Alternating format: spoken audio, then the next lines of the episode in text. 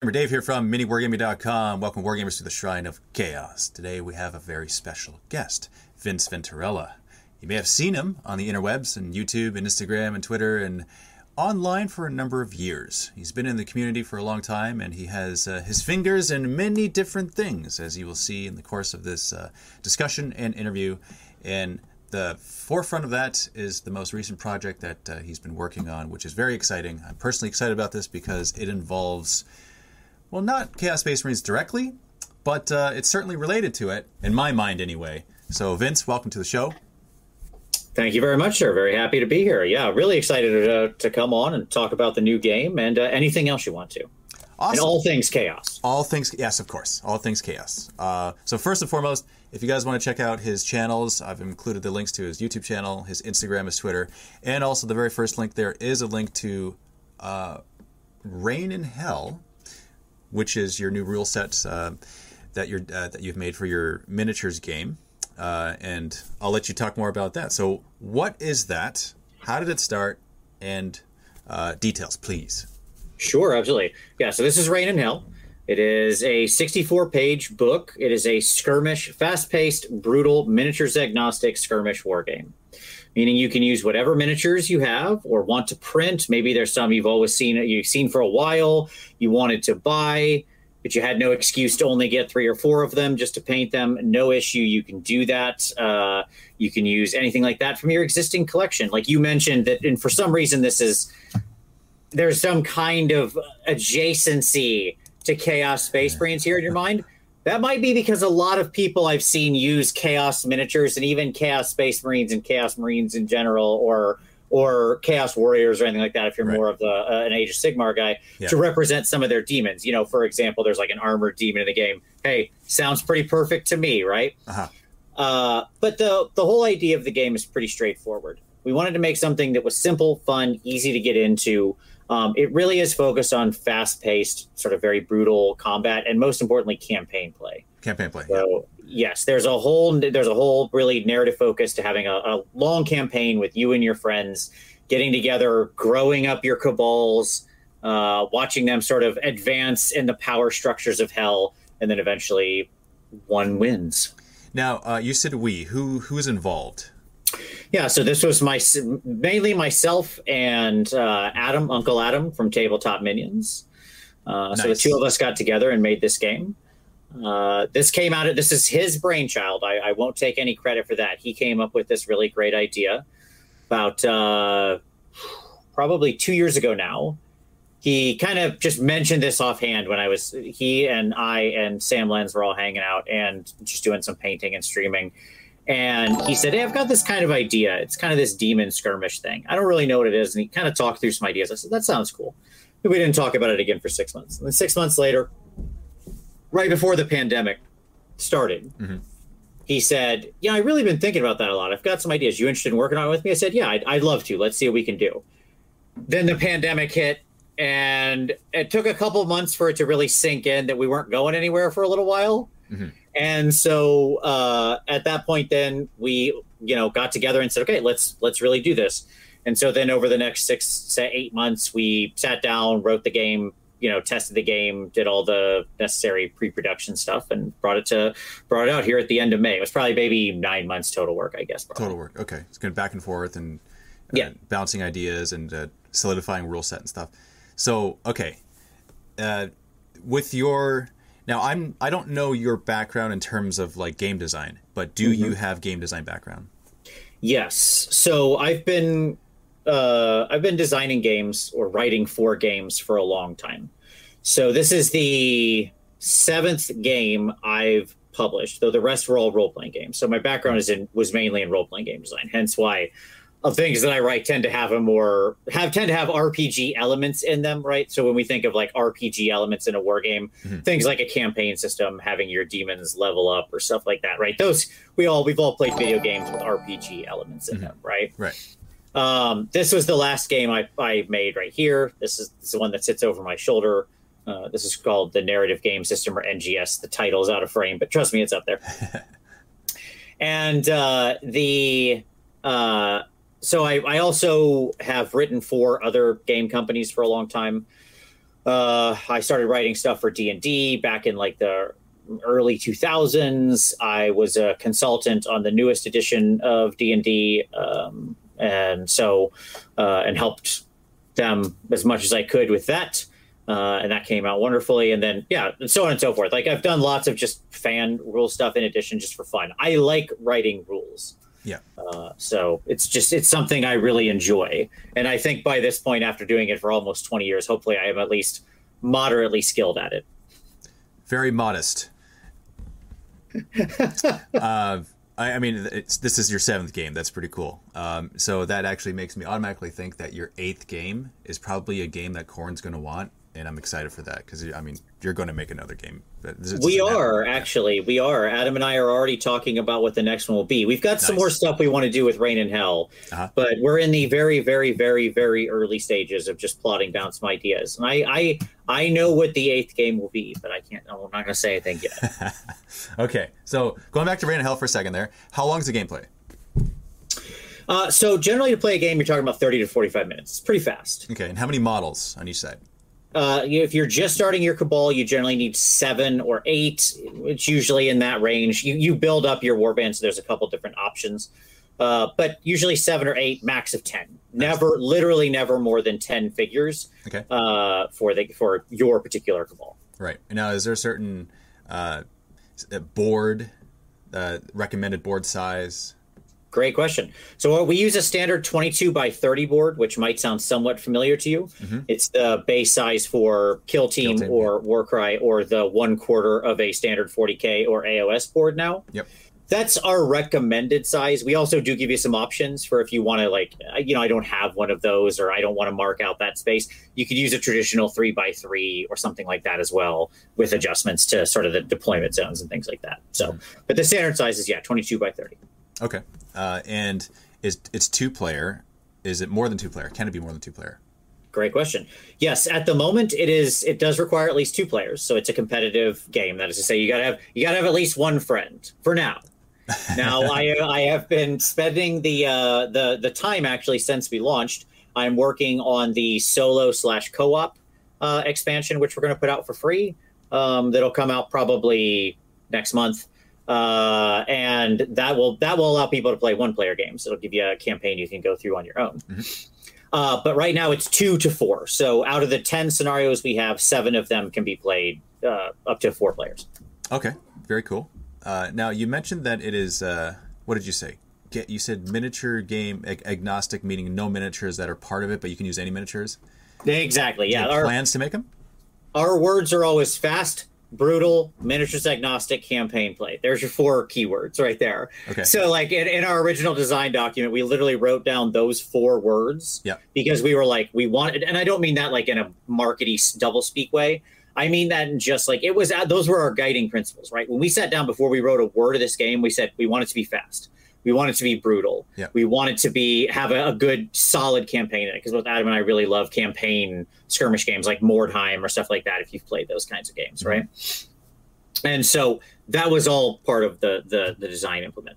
Now, I'm sorry you asked a question and I totally sidetracked. what was your question? Uh, the question was, do you plan on making miniatures? Ah, got it.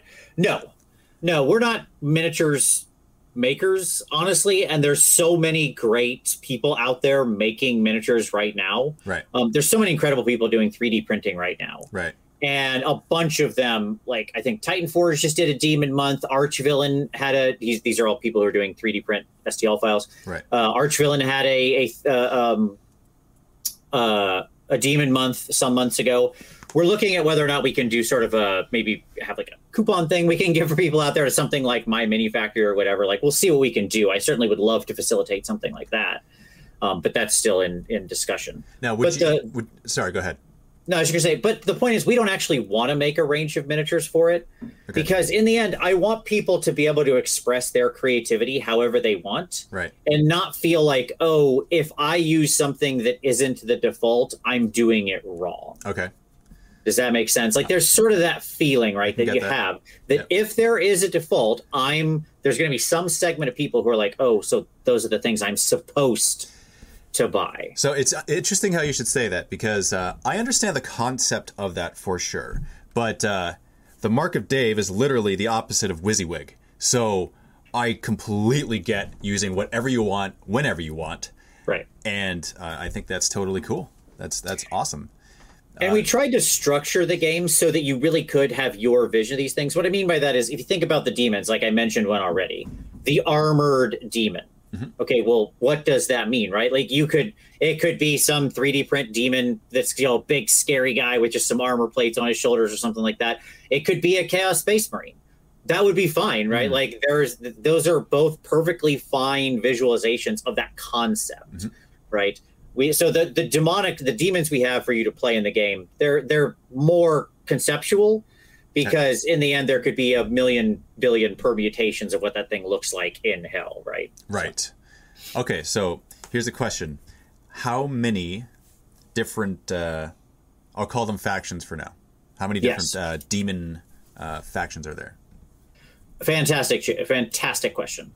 All right so there are they are philosophies and I'll, I'll, lay down something real quick here because it's important to I think set the stage here. This isn't like the the hell that we're setting this in. This is not a Judeo-Christian hell or something like that, right? There's no Lucifer or something like that in charge. It's this is another dimension that is sort of that is sort of the basis for a lot of thoughts of what we have as hell and stuff like that. So mm.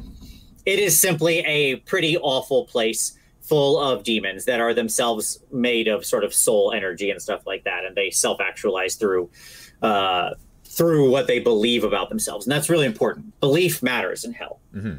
since it's not a physical world with traditional physical rules like our our mortal our mortal place. Mm. Belief has power.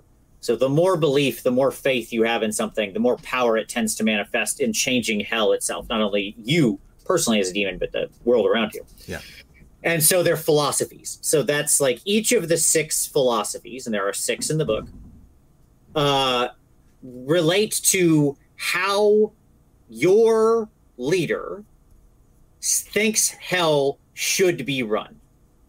Okay? Okay. The important part to understand here is that hell has always been terrible but it used to be a pretty organized place. So in this time before our in the story before our, our game is set Hell was pretty organized. There was kind of a directorate.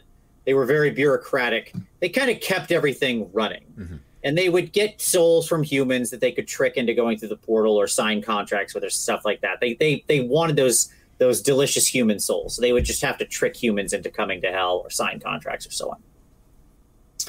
And the humans eventually get wise to this and send through a bunch of heroes that come in, kill the directorate, and close the only portal that connects hell and earth mm-hmm. behind them. Okay. Hell collapses. This is actually a sneaky post-apocalyptic game because it's the post-apocalypse in hell. Like their ah. society has collapsed. Interesting. All okay. order is gone. Okay. Right? It is now just chaos. Chaos, okay. Right. And so in this chaos, there are leaders that rise up that think, okay, listen, all of you are wrong. I know the way hell should be run. And I'm going to, through force of personality or force alone, mm-hmm. I will bring my belief to reality. Okay. Right. So that's basically the, the concept. That's the concept. Okay. Uh, and is it 100% demons? It is 100% demons. Everything in there is, it is all demon on demon combat. Yes. Okay. And as you said before, a demon constitutes uh, soul energy, basically? Yeah. Yeah. Yep. Okay. They're a sort of mishmash of different souls shoved up and sliced up and forged, formed into something that looks like a being, right? That takes some kind of physical manifestation. And that comes out through the game mechanics. And we can get into it as we go. But like the mechanics represent that. They aren't living beings. That is to say, like, they don't, you know. um, they don't poop. I guess you know, like that's I guess that's my mind when I'm like, thing. He's gonna say. Um, you know they're they're not like that right? They're they they are things. You can hit them with a weapon and a sword and injure them and stuff like that right? Yeah.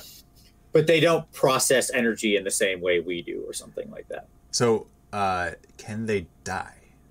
No. That is an important part. Barring something really really like i shouldn't say that.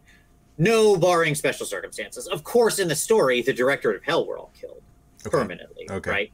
right. so there are sort of ways we talk about the story kind of outside the game where you know in very special circumstances and very potent sort of uh, sorceries or things like that, demons could be permanently eradicated, right? Right. Now they can wear away to become little more than just kind of geists because they all you have so much soul energy in you.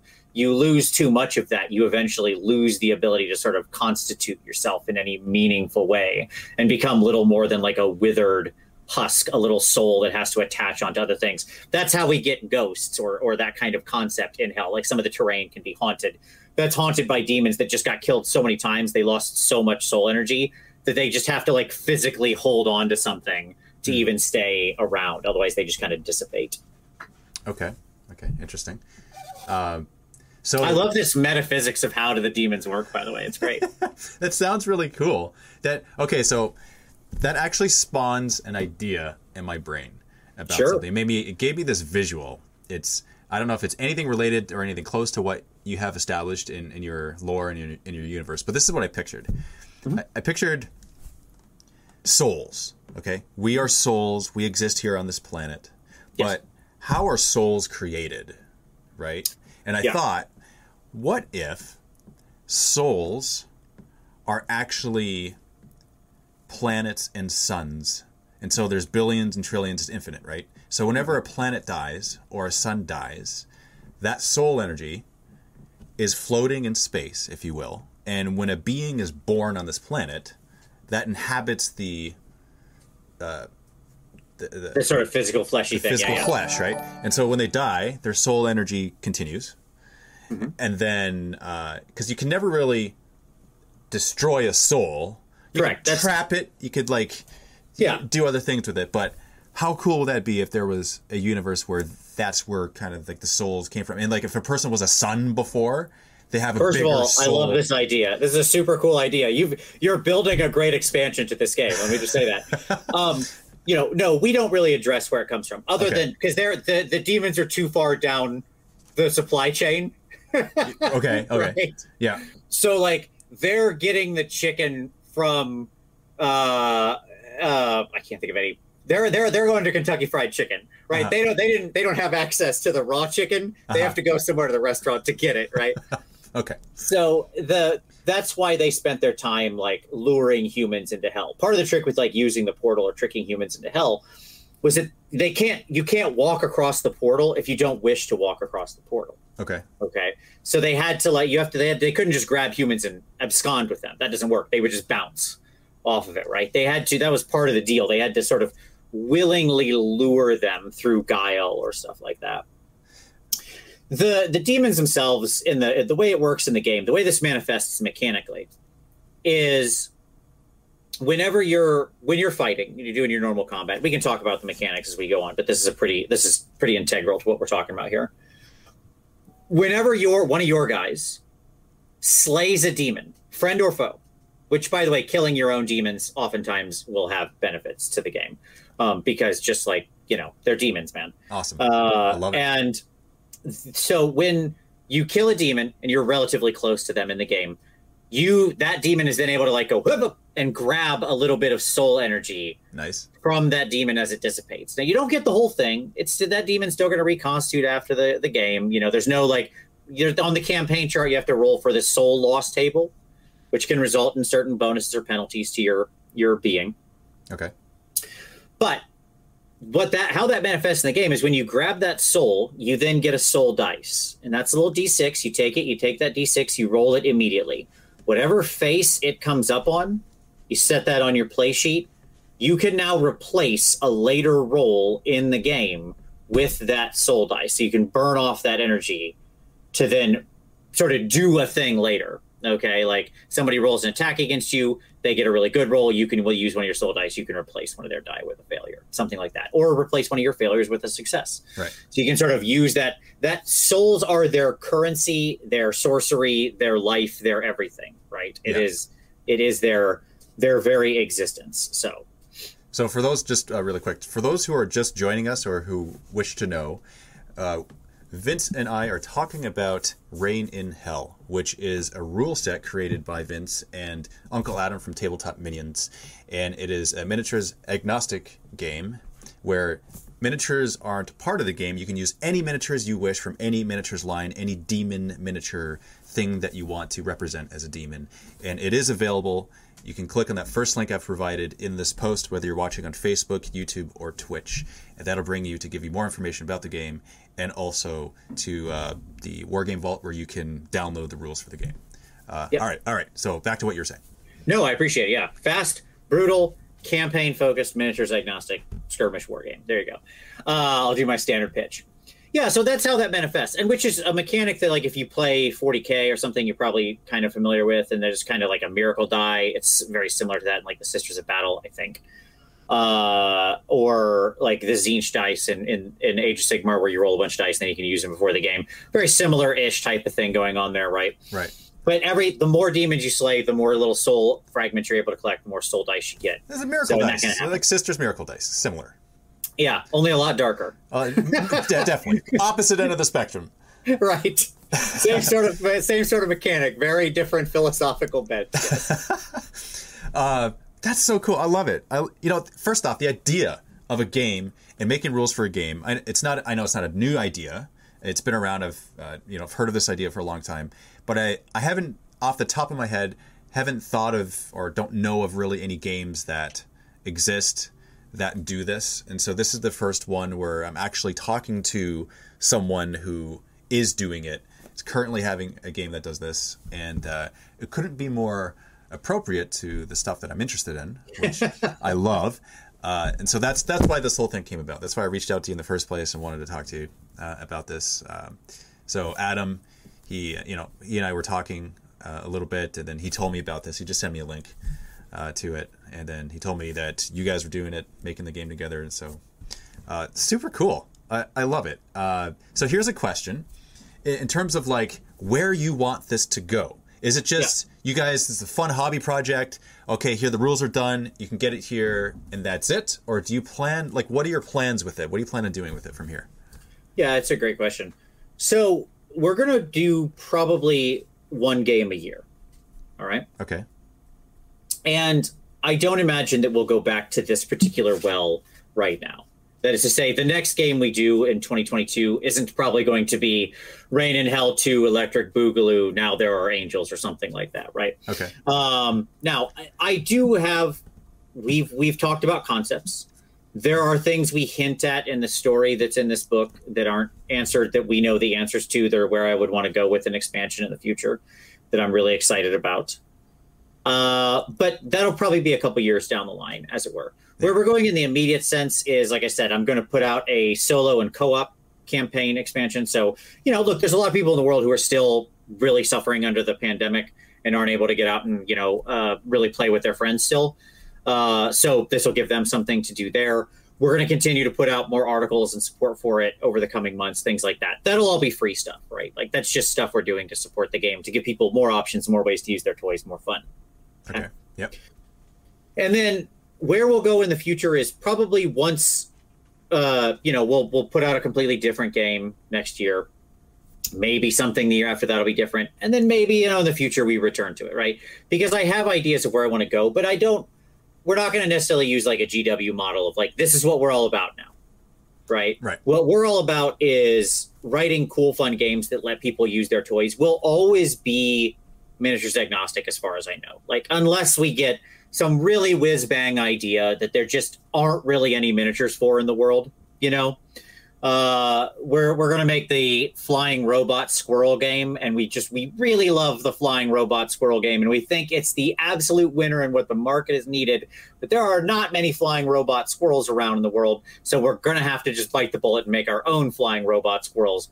Fine, but in most cases the kind of things that adam and i like there are you know already existing miniatures out in the world that people will be able to use yeah yeah that's fair have you ever thought about making a card game I I have, but that is such a different skill set actually. Yeah. Like designing card games is such a very different skill set to designing the types of games that I like. I think it's I, I am in awe of people who can make great card games because it's really hard. Have you ever played Boss Monster? Yes, I have played Boss Monster. That has a uh, I like mechanic. It. I like that mechanic. Yeah. yeah. yeah. you build up upon it, and you kind of go through the level that you create is different every time, and build up your war gear or you can lose it and yeah it's it's neat it's different yeah exactly there's, there's so many there's a there's a like the inventiveness of card games amazes me what they can do with that simple thing every year at uh, when i go to gen con uh, myself and my friends who go we always buy one or two card games to try out and then right. we play it like in the hotel at night you know. And so i'm just i'm I've, I've had a chance to play a, a ton of them over the past years and i'm just i'm constantly so impressed by uh by card game designers it's just that one's just outside of my wheelhouse yeah Another good one is uh, Dominion. Uh, well, the deck building in general. That that mechanic. Sure. Yeah. Um, but I guess I guess that's Magic, right? Uh, deck building. And yes. My favorite deck building game is actually uh, Resident Evil. Uh, I don't know if you've ever played it, seen it. I've never played it. Uh, yeah, there's a Resident Evil deck building game, and it is highly addictive, and the replayability is awesome. Yeah. Nice. Been playing for years, nice. over a decade. Been playing it. Wow. okay. So it's I highly recommend it. And if you happen to make a card game as well, uh, in whatever form that takes, if it ever takes place, please let me know. I want to know. I want to see it. Okay, I'll if, keep you in the loop. If Absolutely. it is if it is demon based, if it's chaos based, then please let like especially let me know. Absolutely, uh, I'll see what we can do. Yeah, uh, and then that that one I'd probably play on the channel, um, and uh, yeah, just for fun. Right. We've just found the per we found the perfect Venn diagram sort of overlap. You're you're right there. You are the center of that overlap. Yeah. Yeah. Um, well, that that's super cool. I love it. Uh, I love stuff like this in the community. Uh, and just switching gears really quick, just for a second, uh, and talking about your YouTube channel, because you have uh, you're north of sixty thousand subscribers on your YouTube channel, and you've been yeah. doing it a number of years now. Uh, and there's a lot of AOS coverage uh, on your I don't know if that's current because of the new edition, or it's just always that way, or is it mostly AOS? Like, uh, what do you prefer to do on your channel? Yeah, so my channel is really split. Kind of, it has two personalities because it's you know I have two loves, right? So yes, most of what I cover is Age of Sigmar. Uh, so we have we have a show every Wednesday uh, called Warhammer Weekly. Mm-hmm. Uh, pretty pretty pretty straightforward. Uh, we've been doing it now since 2015. We just celebrated our sixth anniversary of doing that weekly show. Awesome. Uh, I have never missed a week in six years of doing this, uh, and I don't intend to anytime soon. Uh, yeah, we cover all things Age of Sigmar related. Uh, right now, there's it's a great time, obviously, to be into AOS with the launch of 3.0. So obviously, we're we're knee deep in the coverage of that. Uh, my we're doing our points review today at uh, at 5 p.m. Eastern, so it's just gonna be a real busy day for me online. Um, but then every Saturday, then the other big series that I do a lot is called Hobby Cheating. And that is really miniatures painting focused. Like miniatures painting is my passion. That's what fills all these cabinets behind me. So I I paint a lot. Um, I enjoy painting. Um, I mean, I, I, don't know if you want me to like. I, have won awards for painting. Fine. Yes, awesome, stuff. cool. Please, uh, tout. I want to know. sure.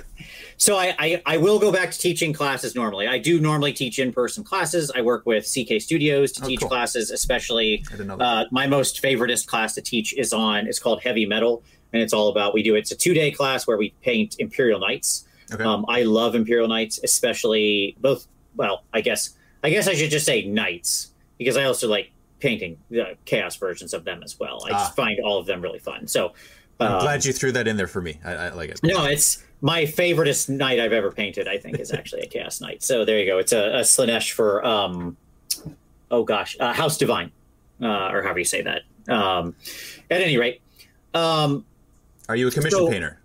I am not. okay, because I was going to say because judging by your Instagram, it's painted miniatures and it's a lot of them, and I'm like, yeah, I wonder if he does commission. So, but you're not I, a commission painter. Have you ever considered it? Not really. I just I don't have the time because I, I do work a normal full time job, and uh, which this is my lunch right now, which I'm happy to be spending with you. It's a great way to spend a lunch. awesome. um, but like between that and doing everything for the channel and just painting for myself, I just I don't have the time to commission. But I mean, sure, I've won like crystal brushes and golden demons and stuff like that. It's like I'm happy to do that. I certainly love competing and it's a lot of fun. Yeah. But honestly, I just I really love painting. Like I am deeply, deeply addicted to it in all the best ways you could be addicted to, you know, something that's positive and creative and, and a great hobby. It relaxes me and centers me and is a creative outlet and all of that stuff. Yeah. It's yeah, that's interesting. Uh, because there's so many different facets to the hobby, right, uh, of the game. I find that that out of all of the different facets, my favorite one is collaborative storytelling. Okay. So if you had this army that you painted up and it was unique, and I looked at it and I, I was just like, wow, that's a fantastic army. Hey, Vince, how do you feel about like us making a narrative campaign? I want to make a narrative campaign based around this army that you have. Yeah, sure, sure. Right? Like that to me is my favorite way of my outlet in this hobby. Yeah. Yeah. Uh, 100%. I get that. Like, there are armies that I've done. So I have probably, uh, I have 19 painted armies right now. Uh, Dang. And uh, 18, 18 for AOS and one 40k army. uh, What's that? What's is it? Knights for? Uh, it's knights. Yeah, yeah, exactly. Yes. Yeah. And um, how many AOS armies are there? Are there 18? 25, I think. Okay, all right. I was gonna say. I was like, geez. So I'm, I'm missing. I'm missing some. Plus, you can always expand your existing forces. You know. okay. Uh, people are wondering how many golden demons you've won. But they're like, he's not gonna tell us. He's too humble. So, do you know the number? Yeah, I, I have won that many. I've won two golden demons. Okay. I'll, I'll, tell you outright. It's fine. Yeah. I'm more than happy to say that. Yeah. Uh, yeah, I've won two golden demons. I hopefully 2022.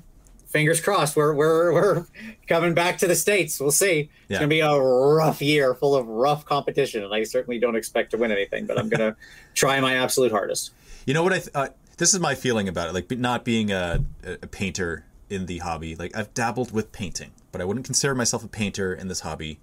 Uh, it's just my observation with painters that are painting stuff and winning awards. It's I find it rare when, uh, and this could totally be my perception, but I find it rare when I see a painter who that's all they paint for.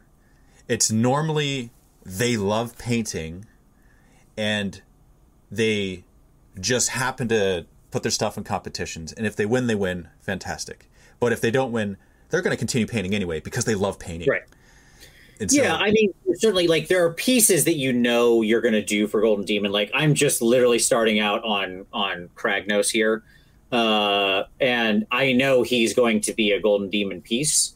Um, in addition, by the way, I, I, do use my most of my Golden Demon stuff in armies, like so. Yeah, I'm not going to not play with the stuff. Um, most of my competition pieces go to are just uh, will will get played with. They just get played with after they go to competition. Um, but like so i know that from the start and that's going to be a lot more work right so like i know i'll have to spend more time on him yeah but you know regardless of that i still often just do display stuff because i want to do display stuff or i want to make something that looks pretty or i want to challenge myself or you know whatever but sometimes you can also just paint fast um, i'm sorry to lean off camera here real quick i'm going to do so just because i want to i want to do this in an example I apologize for that. Okay. No worries. So uh, this right here, it's just very small. This is a little. This is a new Vindictor from the set. Only he's a Skaven, which I know that you can't really see what's going on there. But trust me, this guy took a long time. Mm. So that single model took maybe thirty hours to paint because I wanted to do him to a real high level. So that's okay? from that's from the new uh, uh, Dominion. Dominion. But you said yep. it's Skaven. It is. Yes, I changed him. He's he's going to be a uh, my my Stormcast that I'm going to do, and he was the test model for the army, is going to be all rat cast, uh, I will call them, but they are. It is a redeemed clan of Skaven that have all found the the true light and wonder of, of Sigmar and have been converted to Stormcast in a, in, in a heroic moment. Interesting. Uh, under the the tutelage of of the, this sort of first redeemed character. Doesn't matter. It's a lot of silly backstory that's all in my head. You mentioned like narrative campaign forming.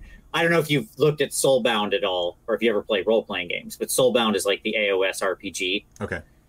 Anyways, the very first character I played was a Skaven Priest of Sigmar, and I loved the idea so much I wanted to expand it to a whole army. So there you go. Anyways, that fig took like 30 hours to do because I really like, and that's every fig in the army will probably be 20 to 35 hours per fig. Okay. And how many so, in the army? Well, I mean, Stormcast. It's not that many people, right? It'll what fifty figs or something but like that, still, probably total. That's still a lot. That's sure. How, would that take a year? How long does it take? Six months? Like, probably a year. Yeah, six months to a year. Dang. Sure. Figure you've got two thousand working hours in a year if you paint forty hours a week like me. So that'd be two thousand working hours in a year. Yeah. See, that, so, that's crazy. That's crazy considering you know you, you got your job, you're making the games, you do your streams and your channels, your videos. Uh, yes and then there's like the high quality on each model. Plus, there's the other just models that you're painting. I'm guessing you also paint that at the same exactly. time. Exactly. You also just paint stuff. That's what I was going to yeah. say. That guy took like 30 hours. I also painted an army for a video that'll be coming out this weekend where I paint a whole army in a weekend. I painted that whole army, which is 77 models, in 17 and a half hours, basically. Mm. Yeah. right? That's speed painting, though, right? Totally. Yeah. Yes. But that's my point. That's the beauty of the hobby, right? That that right there shows why I love it. You can do on one hand just raw speed painting. It doesn't matter. It still looks good when you put them all on the table, uh-huh. right? Because uh-huh. nothing like a painted army is always cool, regardless if it didn't take time. Like I got yeah. it down to like eight minutes a figure or something was what I was getting was what I was working through, right? Crazy. And so you've got that into the spectrum, but then you've also got the I'm just going to sit here and work on this one little dude for just days right? Uh-huh. and it's amazing that this single hobby can have that whole range in it. Like that's why i love it. You can just pick your place anywhere in there. There's no right or wrong. It's just what you want to do at that moment. That's wonderful. We got a number of people asking you if you even sleep. Uh less. I don't sleep a lot. I'll say that much. Uh yeah i mean geez. Uh i mean and that's just like the stuff that you've said right? Uh which is crazy. That's it makes sense though because Okay, for those of you who haven't seen his uh, Instagram, uh, check out his Instagram. Like, check out all his channels. But his Instagram specifically, if you're an Instagrammer and you like to look at painted minis, check out Vince's Instagram. Uh, link in the post. You'll see it here, no matter where you're watching this from. And also, again, uh, going back to the topic of this Shrine of Chaos today, we're talking about Reign of Reign in Hell. I was to say Reign of Chaos, uh, which is really the same in my brain. Uh, so that is your miniatures agnostic game that you've created with Uncle Adam from Tabletop Minions. Yeah. And uh, it's a rule set that you can apply to any miniatures, whatever you want. GW. You got those existing caster. GW demons. You got some creature caster demons. Maybe there's a cool 3D print your Patreon too, and they had their demon month and you didn't have anything to use it for. All fine. And uh, the rules and the information on the game I've provided in a link, the first link there in this post. So check that out if you're interested in that. You want to see it, want to get the rules for yourself, play the game for yourself. Do you want me to describe a little bit of what gameplay feels like? Yeah. Just to kind of give people a, a sense? Yeah, let's do it. So, like I said, you've got about seven to 10 miniatures. Usually, when you're starting out, it's seven is the, the average thing. You have your philosophy. That's sort of the motivating impetus of your uh, of your cabal, what the what you're trying to bring about. Your cabal consists of a leader, which is a little more freeform design, a little more customization. That's sort of your avatar, right? That's the strength of the, the force of personality that has brought this group together. Yep. You have what's called the devout, which is their sort of lieutenant, their heavy, or their their right hand, whatever you want to say. And uh, that is uh, that's sort of the person who's there, the demon that's there, I should say, to really help manifest. They are a fanatical, fanatic of the philosophy. Mm-hmm. They are tr- a true believer, right? In whatever whatever you're selling, they're in. And then the rest of your your cabal consists of various minions, minion demons. Um, minions start out as lesser demons. You can recruit lessers basically at the start of the campaign. There are lesser demons, greater demons, and superior demons. You can also evolve all of your demons if they do enough. If they sort of get you know grow enough, get enough soul energy, they evolve from lesser, greater to superior form mm-hmm. over the course of a campaign. Uh, your cabal might expand from seven people up to ten people, that kind of thing. You might kill call and call demons and replace them with new, better versions of them of themselves, stuff like that. Cool. Uh, the game itself is was meant to be simple and fast, like I said, and so the mechanics really work like this. Uh, just I can I can explain this this quickly. There are three stats: move. It is how far you move in inches. Mm-hmm. It is pretty straightforward. Life, it is the amount of life you have. If it goes to zero because you took damage, you are slain and removed from the table. Again, you're not permanently slain because demons can reconstitute themselves, but you're slain for that battle. Mm-hmm. And then finally, combat. That is your combat score. And that single score determines both your attack and your defense. Hmm. It's very easy. So if I had a combat score of six, and Dave has a combat score of five, and we are our little boom, the two little demons ram up against each other. What happens is first I compare my six to your five. I'm higher than your number, so I hit on a two. If we equal our number, if we if we're equal, we hit on a three. If you're if you're higher, I hit on a four. So it's the if you think of like the 40k chart, it's one down from that. Okay. That makes sense? Yep. Because again, we want it to be fast, brutal, that kind of thing. And occasionally you can have things that will screw with those numbers, but those are the basic numbers. I then roll however many dice my combat score is. So, for example, he said six to five. I'm six. I roll six dice. Every two plus is a point of damage. Mm. You roll your defense dice. You have a combat score of five. You roll five dice. Five dice. Yeah. Every roll of six, only six, stops a point of damage. Interesting. Okay, so that's the defense. All right, cool. Yes. And then whatever's left is how much damage the demon takes. It's that easy. There you go. You now understand combat. All it's right. just that simple. There are other little flourishes, of course, throughout the game. Certain demons can do things like automatically change the face value of die. So, like Hmm. for example, the armored demon who's meant to be defensive, he can just take any one of his defensive die and set one dice to a six, right? Mm-hmm. So he more easily defends himself. Just things like that. Uh, so there are fun things that mess with the, with the mechanics, of course, as what you would expect in a game. Yeah. Very cool. This dice manipulation and Yeah. uh, all We tend to use dice manipulation Mhm. instead of like re-rolls or bonuses. There aren't a lot. There's not really much in the way of like plus one to hit or minus one to hit or anything like that. That doesn't really occur because I I am of the belief that I didn't want anybody to do math and that math slows games down, even if it's very simple math. yes. So most of our things are just replace. So like I mentioned with the armored demon or somebody like that, it'll you might have like an offensive demon who's like uh you can set one of your offensive dice to a six. Great. Boom, done. That's it. I rolled my dice. That one is now a six. There's my roll. Cool. Right? No math. No. no, it's fast. Yes. I, I really, really, really tried to keep math minimal because it really annoys me in a game. And we all play games that do this. It's not, it's fine. I love the I still love these games. This is Yes. no bag on the games. Yeah. Like 40K and, and AOS are great games. I'm just saying that like we've all been there where we're like, okay, hold on. So it's plus one, two, three to the save, and then okay, you've got one the AP of this. Okay, I need to take that off. Okay, so I'm at uh uh five plus now. Okay, I'll use my invuln. All right, so you know, like, right? We've all been in that math situation. Yeah. So. So, uh, here's a question then. Uh, how I had it in my brain. Hold on. It was I'm about waiting. it was about the combat.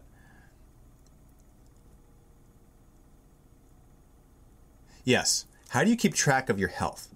Do you have certain markers for that? Do you do it on a dice? Do you write it down? How do you do that? Yeah, on your on the play, it's a great question. On the play sheet, there's a little place to track your original life total, and then just write in your your current life on that demon. There's there's a play sheet where you can have one space for every demon in your cabal. Right. Um, we, we it's free available on the website to just print out as many copies as you want.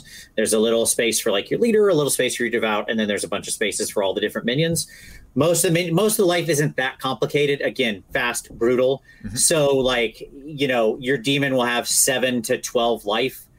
Attacks will often do five to ten damage. So you can see how those two overlap. That's quite intentional Yep. right? Meaning if a big bruiser demon, so for example, one of the philosophies is called the judges. They're sort of the ones that manipulate the laws, the metaphysical laws of hell to uh, to gain power, and their devout is called the executioner. And you know he's a real bruiser, right? Like he does what he what it he does what it says on the tin, Mm. as it were. And you know when he gets up into combat, it's generally chop chop and bye bye should unless they're a very defensive demon, right? So you don't often have to worry about too much life tracking. It's pretty brutal and fast. How do you determine who goes first, and is there alternate activations? Oh, I'm so happy you asked me this question, Dave. I am so thrilled because it is the single, it is the thing I am most proud of in this entire game is our activation system. So this is something. This is everybody who's ever written a game. You're going to have one thing you write that you're really proud of. This is my one thing. Okay. Nice. I love how you build a suspense. You're like, you, you build this up. You're like, okay, I can just make him wait. Let's take a drink real quick. Yeah. All right. So here's how it works. Start of the round. Mhm. Both players, you grab a number of d12s. Yes, d12s. That's right. We're using. We're bringing in the d12. Nice. It's an exciting dice. It's through a lot of people. I thought more. pe- I've played role playing games since 1989. My house is full of d12s. So, anyways, Okay. um, you grab a number of d12s Mhm. equal to the number of demons you have alive on the table. Okay. So as you lose demons over the course of the game, you roll less dice. Yes. Let's say you're just starting out. So I got seven guys. Grab seven d12s. Roll them. Okay. Mhm. Then you put them in order from highest to lowest on your play sheet. There's a little space on your play sheet for you to literally like set the D12s on. There's a little image that looks like a tiny D12. Yep. So let's say you roll like a 12, 10, 9, 8, 2, 2, 1. Sure. I think I just said the right number of dice. I don't know if I didn't, but it doesn't matter. Okay. The opponent does the same thing. They roll theirs and they set them down. We then proceed to count from 12 down to 1. And so let's say I have a 12 and your highest was an 11. Mm-hmm. Okay, great. I have we're on the we're on the 12. I have a 12. I will activate that. I take that die, I set it next to a demon, whichever one I want. I activate that demon. That demon can now move, fight, do its stuff that it can do in its turn. Yeah. Once it's been activated, that's it. That demon is now activated for the round. Okay. It took that activation die. You're on the 11. Okay. You have an 11. I don't have an 11. You go next. Mm. But what that means is we could have a run. Like I could have rolled 12, 11, 10, and you could have had nothing higher than a nine. Right. So it might be that I activate three demons in a row. So I might mm. do my 12, my 11, and then my 10. But then let's say the rest of my dice are like three, two, two, one. Mm-hmm. Like I had a really split roll, mm-hmm. and you had a really middling roll. So you were like nine, eight, eight, five, two. Okay. Mm-hmm. So I'm going to activate three, but then you're going to activate four mm. before I get to go again. So you get these little mini runs mm-hmm. that sort of happen organically. That's cool. Throughout the system, throughout the, the thing. Right. If we roll the same number, then it alternates. You understand what I'm saying? Like the person who didn't go last then goes, gotcha. right? So if I rolled a 12 and an 11 and you just had an 11, I would do my 12, then you do your 11, then I do my 11. Gotcha. Very straightforward. Right. So makes sense. Um, that's it. And and what that what it means, what I love about it is it's random. Yes. Like it's it's a random initiative system, of course. Yeah. But it's public knowledge. Yes. You set it on your play sheet and your opponent has done the same. You can look at their sheet, they can look at yours. It's not kept secret. Uh-huh. Right?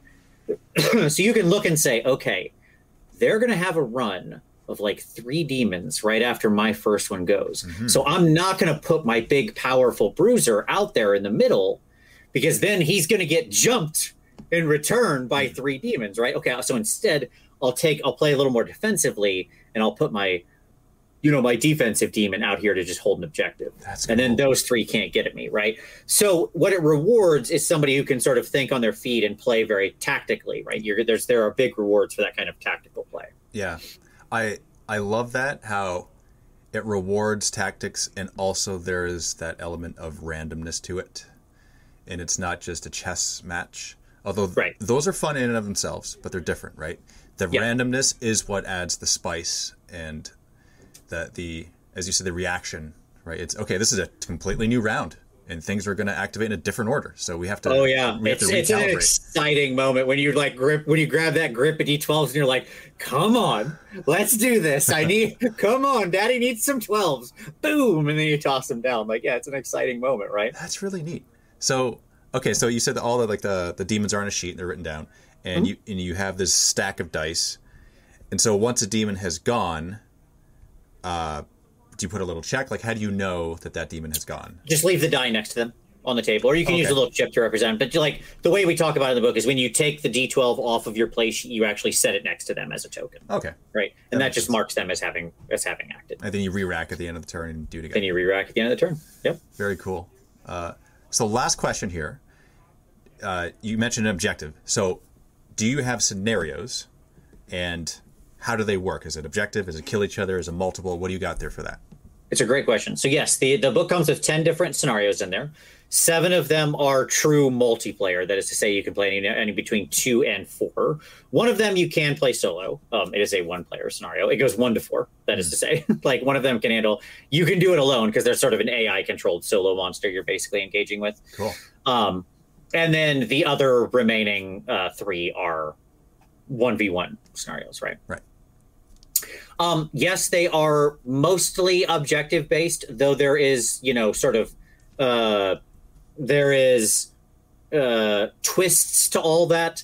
So, for example, um, there are things like there's a very simple King of the Hill scenario. The objective there is to be on the terrain, to be the last person alive on a single piece of terrain on the board. Like there's a there's sort of a hill, the king of the hill, right? Single piece terrain in the center you fight over. That's kind of one of the more simple ones. To more complicated scenarios, like there's a scenario called the twins where you there's two objectives, but you can only ever hold one of them, and your goal is to get one and then use it to destroy the other one. Mm-hmm. You can only destroy the other objective if you have the first one.